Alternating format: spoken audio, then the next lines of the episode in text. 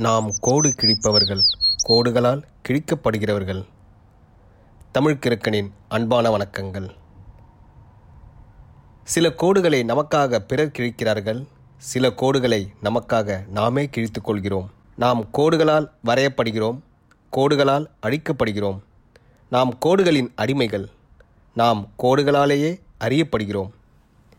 நாம் கோடு கிழித்து விளையாடுகிறோம் கோடுகள் நம் ரேகைகள் ஆகிவிடுகின்றன நாம் கோடுகளுக்காக சண்டை போட்டுக்கொள்கிறோம். ஒரு கத்தியின் கீறலைப் போல நம் கோடுகளில் கசிகிறது இரத்தம். நதிகளைப் போல நம் கோடுகளில் நீர் ஓடுவதில்லை.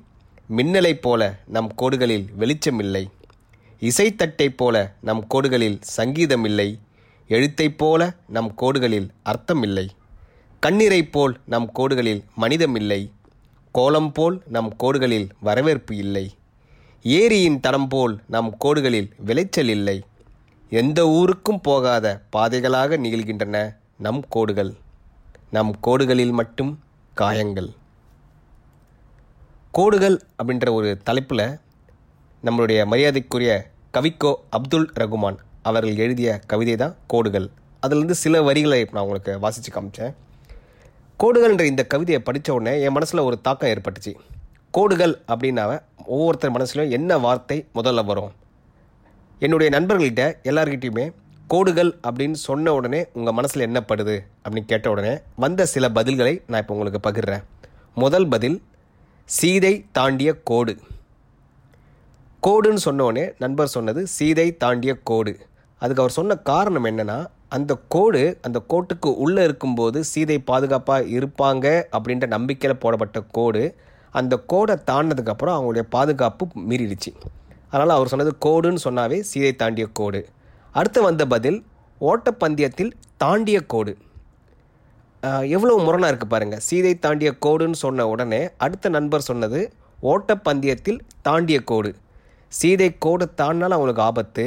இந்த ஓட்டப்பந்தயத்தில் அந்த கோட்டை தாண்டினா தான் வெற்றி.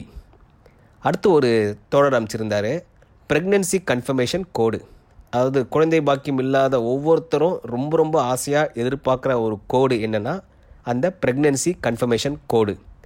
அதன் பிறகு வேற ஒருத்தர் அமைச்சது இந்த கோவிட் காலத்தில் வந்த அந்த கோவிட் பாசிட்டிவ் கோடு. எப்படி ஒரு ஏக்கத்தோடு ப்ரெக்னென்சி கன்ஃபர்மேஷன் கோடு எதிர்பார்த்தாங்களோ அதே மாதிரி யாருமே வரக்கூடாது வரக்கூடாதுன்னு வேண்டிட்டு பார்த்த கோடுன்னு பார்த்தா கோவிட் கன்ஃபர்மேஷன் அந்த கோடு தான் அதுக்கப்புறம் வேற ஒருத்தர் சொன்னது சின்ன கோடு பெரிய கோடு. எனக்கு சத்தியமாக புரியல அவரை கேட்டேன். என்னதுங்க அது? சின்ன கோடு பெரிய கோடு? அப்படின்னா அவர் சொன்ன பதில் ஒரு கோட்டுடைய அளவை தீர்மானிப்பது அதன் பக்கத்தில் போட போகிற அந்த கோடு தான் தீர்மானிக்குமே தவிர ஒரு கோடு தனியாக தன்னுடைய உயரத்தையோ தன்னுடைய கனத்தையோ நிரூபிக்க முடியாது. அப்படின்னு ஒரு தத்துவமாக சொன்னார். அதுக்கப்புறம் வேற ஒருத்தர் சொன்னது கைப்புள்ள போட்ட கோடு. அது சீதை தாண்டிய கோடுன்னு சொன்னதுக்கப்புறமா கைப்புள்ள போட்ட கோடு அப்படின்னும் போது அது ஒரு நகைச்சுவையாக இருந்தாலும் அதுவும் ஒரு கோடு. அந்த கோட்டை தாண்டி போனால் பாதுகாப்பு இல்லை அப்படின்றதுக்காக கைப்புள்ள சொன்னது தான் கைப்புள்ள போட்ட கோடு. அதுக்கப்புறம் வேற ஒருத்தர் சொன்னார் பரியேறும் பெருமாள் திரைப்படத்தில் வர பிஏ மேலே ஒரு கோடு. இதுவும் நகைச்சுவையாக சொன்னாலும் பிஏ மேலே ஒரு கோடு அப்படின்றது ஒரு காலத்தில் பல திருமண பத்திரிகைகளில் அவங்கவுங்க பேருக்கு பக்கத்தில் பார்த்திங்கன்னா படிப்பு போட்டிருப்பாங்க மேலே கோடு போட்டிருப்பாங்க. அந்த வழக்கம் இப்போது குறைஞ்சதுதான் நினைக்கிறேன். ஆனால் அந்த காலத்தில் டிகிரி வந்து முடிக்கலனா கூட மேலே ஒரு கோடு போடுறது ஒரு வழக்கமாக இருந்தது. அதுக்கப்புறம் வேற ஒருத்தர் சொல்லியிருந்தார் மொபைல் ஃபோனில் இருக்கிற அந்த கோடு மொபைல் ஃபோனில் கொண்டு அந்த சிக்னல் அந்த சிக்னல் இல்லாமல் கிராமப்புறங்கள்லையோ இல்லை ஈவன் நகரப்புறங்களிலோ ஒரு லிஃப்ட்டுக்குள்ளே போகும்போது சிக்னல் கிடைக்கலனா அந்த நொ அந்த நொடி வந்து ஒரு பத பாட்டு வருது பார்த்தீங்களா ஐயோ கோடு இல்லையே கோடு இல்லையன்ட்டு.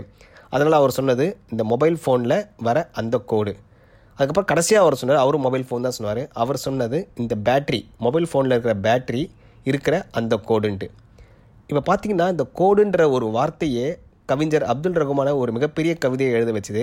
அதே மாதிரி நம்மள மாதிரி ஆட்கள் சராசரி இருக்கிற ஆட்கள் கோடுன்னு சொன்னால் ஆளாளுக்கு வந்து ஒரு மனநிலையில் ஒவ்வொரு எண்ணங்கள் வருது. இந்த மாதிரி கோடுகள் என்னை பொறுத்த வரைக்கும் கோடு அப்படின்னு சொல்லி என் மனசில் பட்டது நம்ம பள்ளி காலங்களில் பள்ளிக்கு எடுத்துகிட்டு போன அந்த கோடு போட்ட நோட்டு எதுக்காக இந்த கோடு போட்ட நோட்டை சொல்கிறேன் அப்படின்னா ஒரு சமயத்தில் வந்து விலை குறைவாக இருக்குன்ற காரணத்தினால அன்ரூல்டு நோட்டு அன்ரூல்டு நோட்டை வாங்கிட்டு வீட்டில் எங்கள் அப்பா ரூலரை வச்சு பெண்ணில் வந்து கோடு போட்டு கொடுப்பாரு. ஏன்னா அது கொஞ்சம் சீப்பாக முடிஞ்சிடும் வேலை அப்படின்றதுனால ராத்திரிலாம் உட்காந்து ரூலரில் உட்காந்து கோடு போட்டுட்டு இருப்பார். மார்ஜின் கோடு போட்டு கீழே கோடு போட்டு கொடுப்பாரு. ஆனால் இப்போ பாருங்கள் பல நோட்டு வந்துடுச்சு பல பக்கங்கள் வீணாக்கினாலும் இந்த கோடுன்னு சொன்னால் நம்ம ஒவ்வொருத்தர் மனசுலையும் பல்வேறு தாக்கங்கள் இருக்க தான் செய்யுது. இந்த கோடுகள் என்ற தலைப்பில் நான் முடிக்கிறதுன்னு சொல்ல வேண்டிய கடைசி வார்த்தைகள் நம் கோடுகளில் மட்டும் காயங்கள். ஆமாங்க ஒரு சின்ன காயம் ஏற்பட்டுச்சுன்னா கூட அது ஒரு கோடாக தெரியும் ஆனால் அந்த வலி அந்த கோட்டில் மட்டும்தான் இருக்கும். அதனால் கோடுகள் அப்படின்னு சொல்லும்போது நம்ம மனசில் பல தாக்கங்கள் இருந்தாலும் நாம் செய்ய வேண்டியது என்னவென்றால் அந்த கோட்டிலையும் ஒரு பூக்கள் மலர்வதற்கு என்ன செய்ய வேண்டுமோ அதை செய்ய வேண்டும். ஆதலால் மற்றவரை காயப்படுத்தாமல் நாம் நம்முடைய கோடுகளை சரிவர வளர்ப்போமாக.